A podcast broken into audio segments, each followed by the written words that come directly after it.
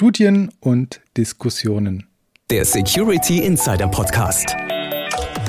Der Podcast für Security-Profis mit Infos, News und Meinungen rund um IT-Sicherheit. Und hier sind Peter Schmitz und Dirks Rocke.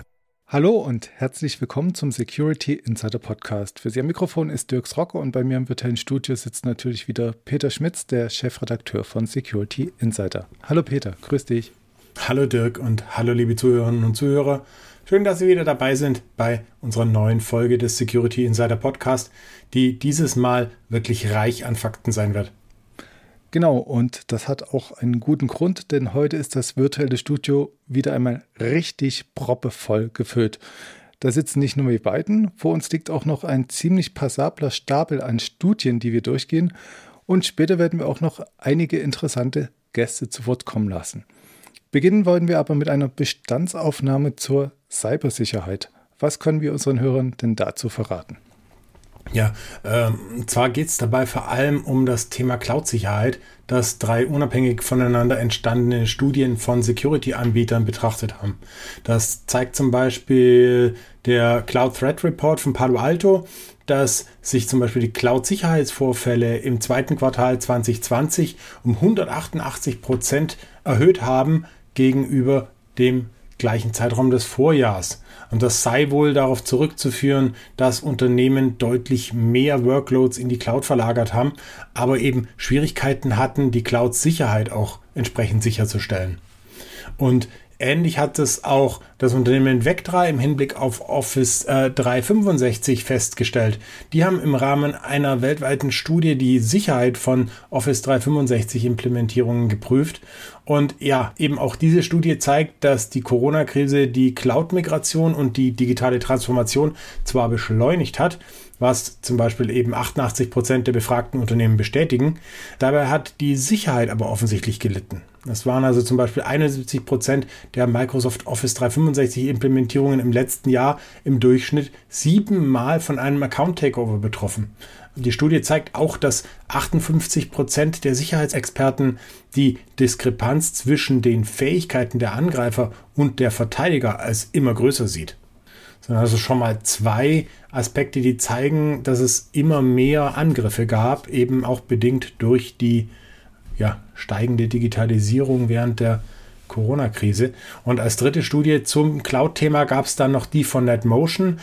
Die haben Fachkräfte aus den Bereichen IT, Netzwerk oder Sicherheit in den USA, Großbritannien, Australien, Deutschland und Japan danach befragt, wie gut dort der Begriff SASE, also Secure Access Service Edge, bekannt ist. Das ist ja, wissen die meisten von Ihnen sicher, eine Technologie, die gerade bei der steigenden Zahl von Homeoffice arbeitenden Mitarbeitern eben für mehr Sicherheit sorgen könnte, indem eben an den kritischen Stellen cloud-native Sicherheitslösungen implementiert werden. Die meisten Befragten haben allerdings noch gar keine klare SASE-Strategie und 26 Prozent haben sogar keinerlei SASE-Ambitionen. Man sieht also, die Pandemie hat zwar für eben einen Digitalisierungsschub und damit auch für einen verstärkten Einsatz von Cloud-Lösungen gesorgt. Aber die Adaption der passenden Security-Technologie, die ist leider eben nicht im selben Maße gewachsen. Und bei der von dir angesprochenen Diskrepanz zwischen den Angreifern und den Verteidigern können wir aber ein bisschen Abhilfe schaffen und zwar mit dem Leswork Labs Cloud Threat Report 2 2021. Der enthüllt nämlich drei Angriffstechniken der Cyberkriminellen, mit denen die die Cloud-Konten an sich bringen. Und wenn man die kennt, dann weiß man natürlich auch, wie man sich verteidigen kann. Im Prinzip geht es darum, Nutzern bösartige Images unterzuschieben, also jetzt aus Sicht der Angreifer. Das kann man sich dann wie eine klassische Backdoor vorstellen. Neben dem initialen Zugriff beschrieben werden dabei auch persistent implementierte Schadcodes, also solche, die Angreifer dann dauerhaft in Container-Images einfügen, um einen dauerhaften Zugriff auf Cloud-Umgebungen zu erhalten. Und auch der Docker Hub lässt sich wohl missbrauchen, um kompromittierte Container in einer Umgebung bereitzustellen, auszuführen und letztlich auch die Verteidigungsmaßnahmen der Verteidiger halt zu unterlaufen.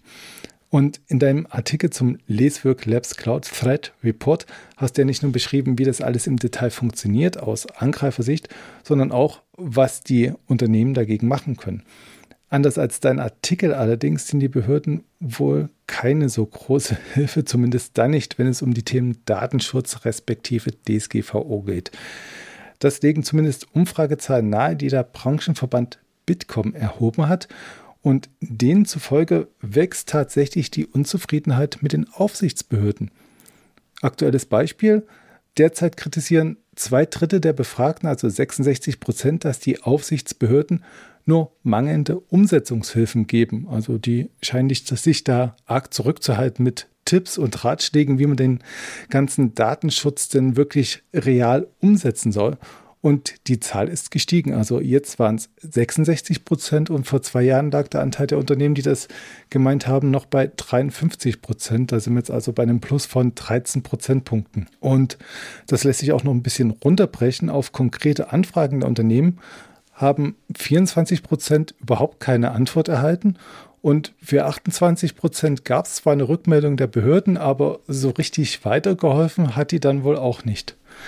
Der Bitkom nutzt die Zahlen jetzt nun, um sich über Rechtsunsicherheit zu beklagen und natürlich auch den Datenschutz wieder mal als Innovationsbremse zu geißeln.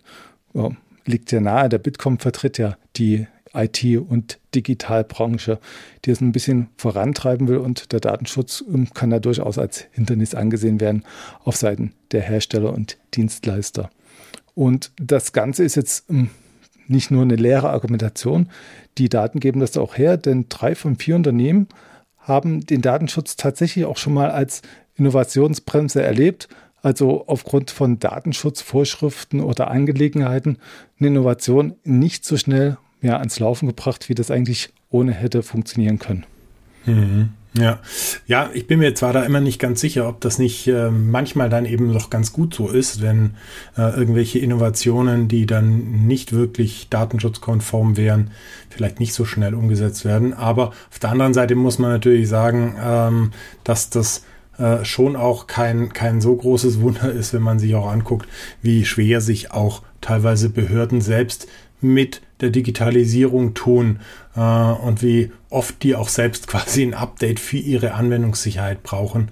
Ähm, weil obwohl man ja immer über den lahmen und, und schlecht digitalisierten Staat schimpft, ähm, wird die öffentliche Verwaltung doch zunehmend digitaler. Und das muss sie auch, weil laut dem Onlinezugangsgesetz sollen die Bundes- und Landesbehörden bis 2022 ganze 575 Verwaltungsleistungen online anbieten. Aber, und da kommen wir dann schon zur nächsten Studie, die nichts Gutes verheißt, denn laut den Ergebnissen des 11. State of Software Security Reports von Veracode ist die Anwendungssicherheit in Behörden deutlich verbesserungswürdig. Der Report ist die branchenweit umfangreichste Studie rund um die Anwendungssicherheit. Untersucht äh, wurden dafür 130.000 Anwendungen und der Report analysiert neben den Behörden auch noch die Finanzbranche, das Gesundheitswesen, Einzelhandel, Gastgewerbe, Fertigungsindustrie und die Technologiebranche. Aber bleiben wir jetzt mal bei den Behörden. Der Report hat zum Beispiel gezeigt, dass 80 Prozent der gescannten Anwendungen von behördlichen Einrichtungen mindestens eine Sicherheitslücke aufweisen. Und damit belegen sie den letzten Platz im Branchenvergleich.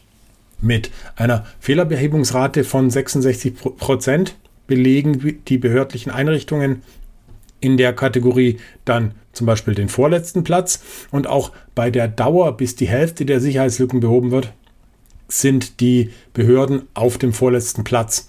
Und sie beheben die Hälfte der Sicherheitslücken zum Beispiel innerhalb von 233 Tagen. Erschreckende Zahl, finde ich. Äh, und zum Vergleich, den ersten Platz belegen hier der Einzelhandel und das Gastgewerbe. Äh, hier werden die Hälfte der Sicherheitslücken innerhalb von 125 Tagen behoben. Auch immer noch, finde ich, erschreckend. Auch bei der Art der Sicherheitslücken gibt es spannende Unterschiede. In den Anwendungen von Behörden liegen zum Beispiel andere Sicherheitslücken häufiger vor als in den ganzen restlichen Branchen. Behörden haben zum Beispiel größere Probleme damit, Cross-Site-Scripting in den Griff zu kriegen. Da ist die Häufigkeit von 49 Prozent gegeben im Vergleich zu anderen Branchen, wo die Häufigkeit 30 Prozent nur beträgt.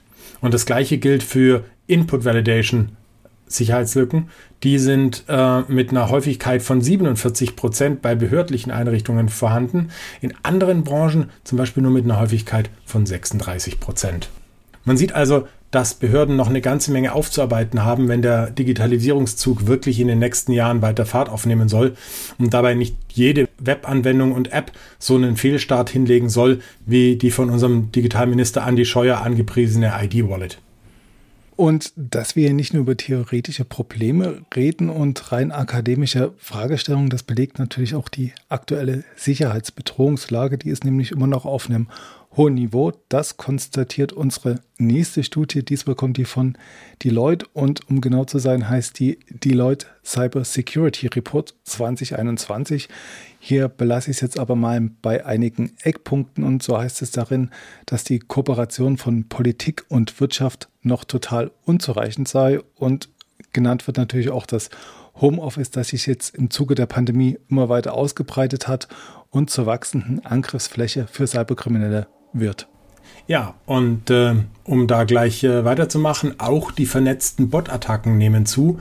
Das zeigen die Daten des neuen Cybercrime Report vom ersten Halbjahr 2021 von LexisNexis Risk Solutions.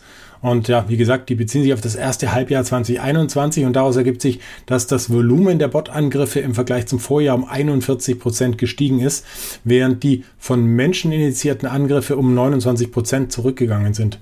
Bei den Branchen ist da vor allem der Finanzdienstleistungssektor und die Medienunternehmen am stärksten von der Zunahme der automatisierten Bot-Angriffe betroffen. Und da zeigt sich quasi wieder, dass die durch die Pandemie beschleunigte digitale Transformation eben auch negative Effekte hat. Denn die Zahl der digitalen Zahlungen, die steigt weiter an und das zieht dann eben auch die Aufmerksamkeit von Cyberkriminellen auf sich. Du hast jetzt einige Branchen schon genannt. Bedeutet das, dass die Privatindustrie auch nicht viel weiter ist als die Behörden in Sachen Sicherheit und dass es da noch einiges an Verbesserungspotenzial geben könnte? Ja, ich fürchte fast, da hast du recht. Also hm, da haben wir dann gleich wieder die nächste Studie oder den nächsten Report und zwar das Nevis Sicherheitsbarometer 2021. Das zeigt, wo äh, IT-Entscheider und Kunden in Sachen Datensicherheit Nachholbedarf haben und wie sich Verbesserungspotenziale eben heben lassen. Und ja, bleiben wir da mal bei den Unternehmen. Viele Unternehmen gehen wirklich im Punkto Sicherheit laut dem Sicherheitsbarometer unnötige Riesen, Risiken ein. Das fange angeblich bei mangelnder Information der IT-Entscheider darüber an, welche Form von Angriffen bereits auf das Unternehmen verübt wurden. Und erschrecken sei auch, dass eben rund jeder Zehnte der befragten IT-Entscheider angibt, keine Vorkehrungen für eine erhöhte IT-Sicherheit zu treffen. Und auch bei der Kommunikation von Sicherheitsvorfällen bekommen Unternehmen wirklich schlechte Noten. Es hat zum Beispiel rund ein Drittel der User angegeben, dass sie erst aus den Medien erfahren haben, dass ein Unternehmen, bei dem sie Kunde sind, Opfer einer Cyberattacke wurde. Also du siehst, dass auch für IT-Entscheider noch jede Menge Baustellen sind. Schade eigentlich, weil ja, man könnte eigentlich die IT-Security doch auch wirklich als quasi einen Digitalisierungshebel verstehen. Und das sagst jetzt nicht nur du, das sagen auch Dr. Kim Miriam Dürr und Emma Rimaike, ihres Zeichens Expertinnen für IT-Kommunikation und Cybersicherheit. In ihrem gemeinsamen Beitrag für uns beschäftigen sich die beiden damit, warum und wie die Kluft zwischen IT-Security einerseits und Business andererseits am besten geschlossen werden kann. Und hierfür liefern die beiden Autorinnen auch ein Framework, das besteht aus sieben Erfolgsfaktoren, an denen sich unsere geneigten Leser orientieren können. Und die sieben einzelnen Faktoren, die werden jetzt nicht nur vorgestellt, sondern der Beitrag ist auch ein Beginn einer siebenteiligen Serie, in denen die Erfolgsfaktoren auch noch ein bisschen tiefgehender beleuchtet und erklärt werden. Aber Vorsicht, die sieben Faktoren allein helfen auch noch nicht weiter, denn es gibt noch einige intervenierende Variablen, soll heißen mögliche Stolpersteine, welche die Aussagekraft des Modells und der einzelnen Punkte auch beeinflussen können. Denn es gibt keinen Universalansatz, der für alle Unternehmen passt. Das haben wir wahrscheinlich alle schon befürchtet. Und Beispiel bei kleinen und mittleren Unternehmen ist es so, dass einzelne Erfolgsfaktoren vielleicht gar nicht vorhanden sind und bei größeren oder international operierenden Unternehmen könnte es schwierig sein, das skizzierte Framework komplett in seiner Gänze anzuwenden. Lesen allein ist also schon ein guter Anfang und ich empfehle auch nochmal die kommenden Folgen. Mitdenken und mitdiskutieren im Fortgang ist dann aber doch zwingend nötig. Und beim Thema Mitdenken und Meinungen austauschen kommen wir nun endlich auch zu den anfangs angesprochenen Studiogästen. Genug der Geheimniskrämerei, es geht dabei um die Internet Security Days 2021, eine Fachkonferenz zum Thema Sicherheit für eine zunehmend vernetzte Welt. Die Konferenz fand Mitte September statt und wir haben uns aus erster Hand berichten lassen, welche spannenden Themen dabei besprochen wurden, nämlich von den beiden Gastgebern und Moderatoren Cornelia Schild, die ist beim Eco-Verband der Internetwirtschaft e.V. Teammitglieder Services Senior Projektmanagerin IT-Sicherheit. Ich hoffe, das habe ich jetzt richtig und komplett genannt. Und Nummer zwei, den wir dazu noch befragt haben, ist Markus Schaffrin, der ist Geschäftsbereichleiter Mitgliederservices auch beim ECO. Und das Interview mit den beiden gibt es jetzt. Hallo, Herr Schaffrin und hallo, Frau Schild. Schön, dass Sie die Zeit für uns gefunden haben. Ich stelle Sie mal kurz vor. Der Herr Schaffrin ist der Geschäftsbereichleiter der Mitgliederservices des ECO-Verbandes und die Frau Schild ist die Senior Projektmanagerin IT-Sicherheit, auch im Team Mitgliederservices. Habe ich das jetzt richtig Sie beide vorgestellt? Ja, das ist korrekt. Herzlich willkommen.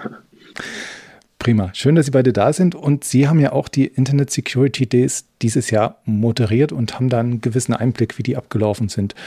Und erstmal ganz oberflächlich die Frage, das war ja dieses Jahr ganz anders als sonst eine virtuelle Veranstaltung. Wie war denn da die Stimmung? Ist da überhaupt Stimmung aufgekommen? Ja, ich, ich fange mal an. Ich würde sagen, Stimmung der, der anderen Art. Also ich glaube schon, es ist uns gut gelungen, da die, die Teilnehmer auch so ein bisschen äh, reinzuholen. Äh, kann man natürlich nicht vergleichen mit einem realen Event, ähm, wie es die Jahre zuvor stattgefunden hat. Aber ich glaube, dass wir äh, es dennoch geschafft haben, äh, dass uns die Teilnehmer bei den Themen äh, gefolgt sind. Und wir haben ja auch beispielsweise als interaktives Element immer, dass wir kurze Umfragen einstreuen, äh, wo dann die Teilnehmer klicken können. Und insofern würde ich sagen, ja, die Stimmung war gut, weil es gibt äh, viel zu tun nach wie vor. Ähm, durch die Pandemie hat sich ja auch ähm, in Sachen Sicherheit äh, etwas geändert. Ähm, auch da äh, schlägt das Ganze ja durch, dass die Angreifer die, die Angriffsvektoren ein bisschen angepasst haben. Und insofern gab es viele Themen, über die man sprechen konnte. Und äh, das haben wir dann auch eigentlich an den zwei Tagen äh, sehr intensiv getan. Wie sieht es denn aus? Würden Sie gleich ein Thema rauspicken wollen, was dieses Jahr besonders präsent und aktuell war? Ähm, ich würde schon sagen, dass, ähm, glaube ich, ähm, Cybercrime, was ein Dauerbrenner ist, ähm, natürlich nach wie vor ähm, hohe Aufmerksamkeit auf sich zieht. Äh, das ganze Thema Ransomware da insbesondere und dann aber in Verknüpfung mit den neuen Arbeitswelten, ähm, das natürlich dadurch, dass äh, viele Mitarbeiter im Homeoffice sind und das eine Herausforderung darstellt für die Unternehmen. der Flurfunk funktioniert nicht. wie kann man die, äh, die Menschen doch auch dort dort schützen ähm, und reichen die bisherigen Ansätze, äh, die die ähm, Firmen da fahren. Also natürlich haben sehr viele Unternehmen erkannt, dass ähm, Sensibilisierung, also so Awareness-Maßnahmen, Schulungen, ähm, dass die wichtig sind. Aber das ist natürlich jetzt nochmal eine ganz andere Herausforderung in der ähm, in der Pandemie gewesen. Naja, und die Angreifer, das ist immer das typische Hase-Igel-Spiel, die sind halt dann doch erstmal ein Stück vor und dann muss die Industrie wieder schauen, dass sie nachziehen. Sie sagten jetzt gerade, der Flurfunk funktioniert jetzt während der Pandemie nicht mehr so richtig. Ähm, kann man denn da eine Parallele ziehen? Also haben Sie das während der Veranstaltung üben können, so ein Ersatzflurfunk virtuell? Konnte man da auch was ausprobieren? Genau, wir hatten da, hatten da verschiedene Möglichkeiten. Wir hatten natürlich über, über einen Chat, konnten wir die ganze Zeit mit allen sprechen und da wurden auch Fragen gestellt und wir haben für die Mittagspausen oder für die Kaffeepausen dann auch einen ein, ja, ein Chatraum aufgemacht, wo man sich auch ein bisschen virtuell durchgehen konnte und mit zu Leuten hinzugehen können. Das war Spatial Chat, das ist das Tool, was wir da genutzt haben. Und dann konnte man sich auch mal ein bisschen sehen und austauschen und konnte auch so Live-Video-Chats mit, mit einzelnen Personen machen. Das ist natürlich nicht, ist natürlich anders, als wenn man sich persönlich trifft, aber es ist, denke ich, ein, ein sehr guter Ersatz wenn man das auch in, ja, in diesen besonderen Zeiten von zu Hause oder vom Büro aus machen kann, ohne jetzt lange Anreisewege zu haben. Mhm. Ich habe nochmal das Programm gescrollt und wenn ich es richtig verstanden habe, ähm, haben Sie ja beide Ihren eigenen Track moderiert. Können wir jetzt darauf noch ein bisschen eingehen? Also vielleicht, Herr Schaffrin, was war denn für Sie das Thema, was jetzt am, bei Ihrem Track am meisten herausgestochen hat? Ja, es war ähm, nach wie vor das Thema Cybercrime und da ähm, äh, alles quasi rund um, um die aktuellen äh, Bedrohungen, also auch wie die Cyberkriminellen agieren. Ähm, äh, das ganze Thema Ransomware war sehr stark. Ich finde aber auch immer sehr interessant dann an der Stelle, ähm, wenn äh, quasi abseits so dem, dem klassischen beispielsweise auch äh, Juristen zum Zuge kommen. Also wir hatten auch ähm, Vortrag, der sehr viel Anklang gefunden hat, wo es dann einfach mal um äh, das Thema Haftung des Vorstands äh, geht. Ne? Also dass Cybersecurity Chefsache ist, da redet man sich halt schon seit vielen Jahren den Mund fusselig. Aber wenn man halt mit technischen Argumenten, wie schlimm denn äh, so, eine, äh, so ein verschlüsseltes Netzwerk sein kann, nicht weiterkommt, äh, dann erreicht man vielleicht ähm, in den Vorständen ein bisschen mit den Argumenten, dass natürlich ähm, äh, ja, persönliche Haftung äh, sehr unangenehm werden kann. Und ja, solche Themen zeigen uns dann immer wieder, ähm, dass wir da eigentlich, äh, dass es wichtig ist, also auch einen Gesamtblick auf das Thema zu werfen. Sie sagten Und, jetzt, es ist ein Thema, was uns schon seit Jahren beschäftigt. Gab es denn da auch eine neue Erkenntnis oder war es jetzt nur ein Aufguss des Alten, beziehungsweise dieses stete Wiederholen, dass es vielleicht doch noch in der Chefetage mal ankommt? Ähm, ja, ich glaube, ich natürlich äh, hört sich das dann so an, als würde man die, die gleiche Platte immer auflegen, aber man muss einfach dazu sagen, dass wir natürlich auch, ja, wir variieren das ja immer so von Jahr zu Jahr das Programm ein bisschen und äh, uns ist dann schon wichtig, ähm, dass man das dann vielleicht nach ein paar Jahren doch nochmal reinbringt, weil sich ja auch manchmal Gesetze geändert haben ähm, und äh, ja auch generell die, die, die Angriffe sich verändern und ähm, insofern ist, ist uns da eher wichtig, dass wir versuchen, so ein Thema möglichst umfassend zu beleuchten. Ne? Wir setzen ja dann auch nicht nur auf reine Frontvorträge, sondern haben auch Podiumsdiskussionen immer mal wieder dabei ähm, wo dann auch so ein bisschen interaktiv auch sie, die, die einzelnen Experten sich selber die Bälle zuschmeißen können. Also ähm, und ähm, ich glaube, das ist auch das, was, was das Format der ISDs ausmacht und was ganz gut ankommt, ähm, dass wir das dann, dann noch unterbrochen durch Keynotes, die braucht man natürlich auch, wo vielleicht dann halt nochmal jemand ähm, ähm, herausragendes ähm, seine Einschätzung der Dinge abgibt und so für, für, entsteht dann für uns eine recht runde Agenda. Sie sagten jetzt neue Aspekte und neue Gesetzeslagen. Für jemanden, der jetzt nicht dabei war, gibt es jetzt noch zwei Punkte, Aspekte, auf die man vielleicht im Nachhinein nochmal schauen sollte? Ich glaube, da müssen wir zu deinem Track rüberschauen, Cornelia. Ne? Genau, also ein, ein Thema, was ja was so den, den weitesten Punkt der Gesetzgebung betrifft, was wir diskutiert haben, war das Thema Staatstrojaner. Das ist jetzt gerade ganz aktuell auch in den Medien da.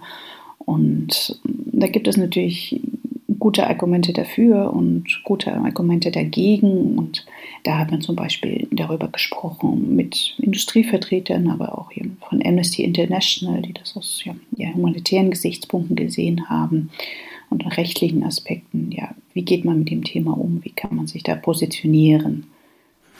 Aber der Staat ist jetzt in dieser Podiumsdiskussion nicht aufgetreten. Also ich hatte mal geschaut im Programm, da gab es tatsächlich Amnesty International, wie Sie sagten, verschiedene Dienstleister, Verbände, aber jetzt einen staatlichen Vertreter, haben Sie da keinen angefragt, keinen gewinnen können? Gab es da kein Interesse oder wie erklärt sich das?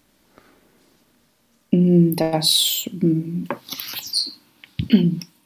war, glaube ich, eher der, der Zeit geschuldet. Ne? Und es gibt, es gibt ja auch in der Politik noch keine also gibt, gibt es ja auch sehr unterschiedliche Meinungen dazu. Dann hätte, hätte man, glaube ich, ein anderes Format dazu wählen können, wie wir ja auch mit unserem netzpolitischen Parteiencheck zum Beispiel gemacht haben, dass man dann eben Vertreter der unterschiedlichen Parteien anfragt, mhm. um das da zu diskutieren. Sind Sie da jetzt denn in dieser Panel-Diskussion zu einem ja, Konsens gekommen, jetzt von Anwenderseite vielleicht, oder ist das immer noch ein offenes Thema, was ähm, sehr rege diskutiert wird, jetzt auch, wenn man jetzt keinen staatlichen oder parteipolitischen Vertreter dabei hat? Hm, ich denke, der, der allgemeine Konsens ist, dass man das Thema ja behutsam betrachten muss. Ne? Also, dass es durchaus Einsatzszenarien gibt, aber die Vertreter haben natürlich zum Teil aus technischer Sicht gesagt, dass eben dieser Umgang mit, mit Schwachstellen oder ja, Schwachstellen, die man da ausnutzt, sehr gefährlich werden kann, auch für die IT-Sicherheit des Rechtlichen und dass man da jetzt keinen, keinen unlimitierten Einsatz sich wünschen würde. Mhm. Gehen wir mal zu dem nächsten Thema. Ich habe ja, wie gesagt, mal ins Programm geschaut. Ein weiteres Thema war ja auch Standardisierung. Das hat ähm, der Partner Huawei ähm, ja ganz prominent vorangestellt. Gab es denn da neue Erkenntnisse, wie man mit der Standardisierung jetzt bei IoT und Security ein bisschen vorankommen kann? Was waren denn da die Eckpunkte? Genau, also Huawei hat uns ja in seiner, seiner Keynote eben allgemein über neue Standards erzählt und viel das Thema 5G in den Vordergrund gestellt. Das ist natürlich ein wichtiger Punkt, gerade wenn man über das Internet der Dinge spricht und die ganze Thema vernetzte Welt und wenn man weiterdenkt dann vernetztes Fahren. Das wird das Thema ja, Netze und Internet, wie wir es heute kennen, in den nächsten Jahren nochmal völlig revolutionieren. Da hatten wir neben der Keynote von Huawei auch viele Anwendervorträge, die gezeigt haben, wie in den eigenen Unternehmen das Thema angegangen wird. Wenn man in den letzten Jahren immer noch so ein bisschen darüber gesprochen hat, was da alles passieren kann, und man hat ja auch schon erste Angriffe gesehen, eben sieht man jetzt schon, dass die Branche sich vorbereitet, da Lösungen findet, wie man da Netze verbinden kann, aber auch wie man mit, mit diesen neuen Netzen umgehen kann. Gibt es da schon konkretere Ansätze, die man da nennen kann, oder ist das alles noch so, so vage, ein bisschen im Stehen, dass man da noch ein bisschen diskutiert und bastelt? Ja, also, also man ist jetzt so weit, dass man da ja zum Beispiel das Thema Netzsegmentierung natürlich noch viel weiter angehen kann. Das ist eine Technik, die man natürlich schon kennt, aber die muss natürlich weiter umgesetzt werden, wenn man solche, ja, wenn man nicht mehr 100 Rechner im Netz hat, sondern eben dann verteilt tausende Sensoren zum Beispiel in einem Netz. Gleichzeitig haben wir aber auch in, zum Beispiel in einer Podiumsdiskussion gesehen, dass das Thema Netzverwaltung dadurch auch einfacher werden kann, weil man die, das Thema Anomalieerkennung einfacher wird, weil man die Sensordaten besser vorhersehbar sind als zum Beispiel ja, die normalen Daten von Devices. Also man hat nicht mehr diese dumme Pipe, wie sie vielleicht in den Anfangsjahren waren, sondern schlauere Netze. Und man sieht auch Änderungen der Netzstruktur, dass nicht mehr alles in, in zentralen Rechenzentren verarbeitet wird, sondern dass man ja, näher an die Edge ranrückt und da vielleicht Daten schon vorfiltert. Mhm. Wie sieht es denn überhaupt aus? Also wenn man jetzt ein bisschen auf den Geschmack gekommen ist, Sie haben jetzt einiges angeschnitten, kann man sich das aus der Konserve im Nachhinein nochmal anschauen? Ja, die Teilnehmer haben die Möglichkeit. Ähm, deswegen haben wir auch für uns für Talk als, als äh, Tool ähm, hier entschieden. Das, das bildet quasi so eine ganze Community ab. Also wie Frau Schild am Anfang von, schon sagte, konnte man sich da auch vernetzen und auch ähm, äh, Gespräche führen. Und genauso hat man jetzt die Möglichkeit, auch da nochmal ähm, sich äh, die Aufzeichnung anzuschauen ähm, für die Teilnehmer, die auch äh, zuvor schon ein entsprechendes äh, Ticket erworben haben. Und das steht dann noch eine ganze Weile zur Verfügung, um, um äh, da nochmal die Themen zu vertiefen. Vielleicht auch, äh, wir haben es ja diesmal an zwei Tagen gemacht und äh, die Tracks liefen ja immer parallel, äh, weil wir aus dem letzten Jahr noch die Erfahrung hatten, hatten, dass dann halt vier Tage doch ein bisschen lang sind äh, für die Teilnehmer, sich da die Zeit frei zu schaufeln. Und äh, so kann können jetzt die Teilnehmer auch noch im Nachgang sich äh, die Sachen anschauen und auch nochmal gucken, ähm, wo sie vielleicht noch ein bisschen, äh, ja, was sie noch interessiert oder wo sie gerne nochmal ein Thema vertiefen würden. Und wer überhaupt nicht dabei war, den vertrösten Sie aufs nächste Jahr oder wann ist die nächste Veranstaltung? Ja, wir, ähm, wir äh, hoffen natürlich sehr, sind da eigentlich auch recht schon zuversichtlich, dass wir im nächsten Jahr ähm, das auch wieder ähm, in Präsenz äh, stattfinden lassen können. Im September, genaues Datum äh, werden wir noch äh, festlegen in den, in den nächsten Wochen. Aber wir haben ja auch eine Reihe von Angeboten ähm, zwischendurch. Also das Thema Sicherheit ist natürlich ein absolutes Querschnittsthema beim Verband und ähm, wir haben mindestens drei Kompetenzgruppen, die sich mit dem Thema beschäftigen. Wir machen eine jährliche Umfrage zum Thema immer Internetsicherheit, die wir jetzt auf den ISDs gestartet haben. Ähm, und äh, wir diskutieren das Thema natürlich auch so interdisziplinär in den anderen Kompetenzgruppen, weil es halt ein Querschnittsthema ist. Also insofern, das ist quasi immer das Highlight im Jahr. Ähm, darauf äh, können sich die Mitglieder jetzt schon einstellen seit vielen Jahren, aber das heißt nicht, dass das äh, Thema unterjährig überhaupt nicht behandelt wird. Ganz im Gegenteil. Also wir haben auch ja pandemiebedingt beispielsweise mit unseren Security ähm, äh, Expert Talks haben wir auch so ähm, äh, Formate eingeführt, wo, wo wir ja kurzfristig zu einem aktuellen Thema drei Mitglieder laden und dann so in anderthalb Stunden ähm, was Aktuelles besprechen. Ne? Also um einfach auch so ein bisschen äh, der geänderten Situation ähm, dadurch, dass die Leute sich nicht äh, real treffen können, dem gerecht zu werden. Wie kann man das als Außenstehender mitverfolgen? Also informieren Sie da auf der Webseite drüber? Kann man ja, ja, da, da informieren wir über die Webseite oder wir empfehlen natürlich auch immer den Newsletter zu abonnieren, den wir dann äh, regelmäßig rausschicken. Und ähm, dieses Format, was ich gerade beschrieben habe, das ist auch ähm, offen für alle. Ähm, da geht es auch darum, da wollen wir auch den Mitgliedern ein bisschen Sichtbarkeit äh, verleihen, die sie halt in, in, den Zeiten der Pandemie auch, ähm, war ja für sie auch schwierig. Ähm, und wir können natürlich auch, weil da die Vorbereitung auch nicht so groß ist, ähm, also so einen starken Vorlauf benötigt, da auch schneller reagieren und dann auch kurzfristig mal ein aktuelles Thema einstreuen. Und anderthalb Stunden ist auch, glaube ich, eine, eine gute Zeitschiene, die äh, viele Leute erübrigen können am Tag. Ja, prima. Das ist doch ein guter, eine gute Empfehlung zum Abschluss. Dann leite ich das einfach so weiter an die Zuhörer und sage Ihnen beiden vielen Dank für die Einblicke zu den Internet Security Days 2021. Sehr gerne. Ja, vielen Dank. Sehr gerne. Ja, äh, das klingt nach jeder Menge spannender Diskussionen. Nicht wahr? Spannend dürfte auch die Diskussion werden, die sich mal wieder nicht nur direkt mit einer Sicherheitsfrage beschäftigt, sondern mit gesellschaftlichen Zusammenhängen und der Frage, wie wir alle Technik umsetzen und nutzen wollen. Stichwort Whistleblower. Nach Snowden, Manning und Assange ist der Begriff ja zumindest in einigen oder den meisten europäischen Tech- und Bürgerrechtskreisen recht positiv besetzt, wenn ich das richtig nachvollziehe. Und nun wird das Finanzministerium in Baden-Württemberg diesen positiv besetzten Begriff mehr oder weniger für sich nutzen und ein Hinweissystem einführen, so heißt es, mit dem Bürger dem Fiskus anonyme Hinweise auf Steuersünder geben können. Und da stellt sich jetzt nun nicht nur die Frage, wie setze ich das konkret und sicher technisch um, damit die Hinweisgeber auch wirklich anonym bleiben. Ebenso ist natürlich auch zu klären, wie ethisch ist denn dieser ganze Ansatz überhaupt und fördert man damit nicht auch ein gewisses Denunziantentum und will man das überhaupt in diesem Fall tun?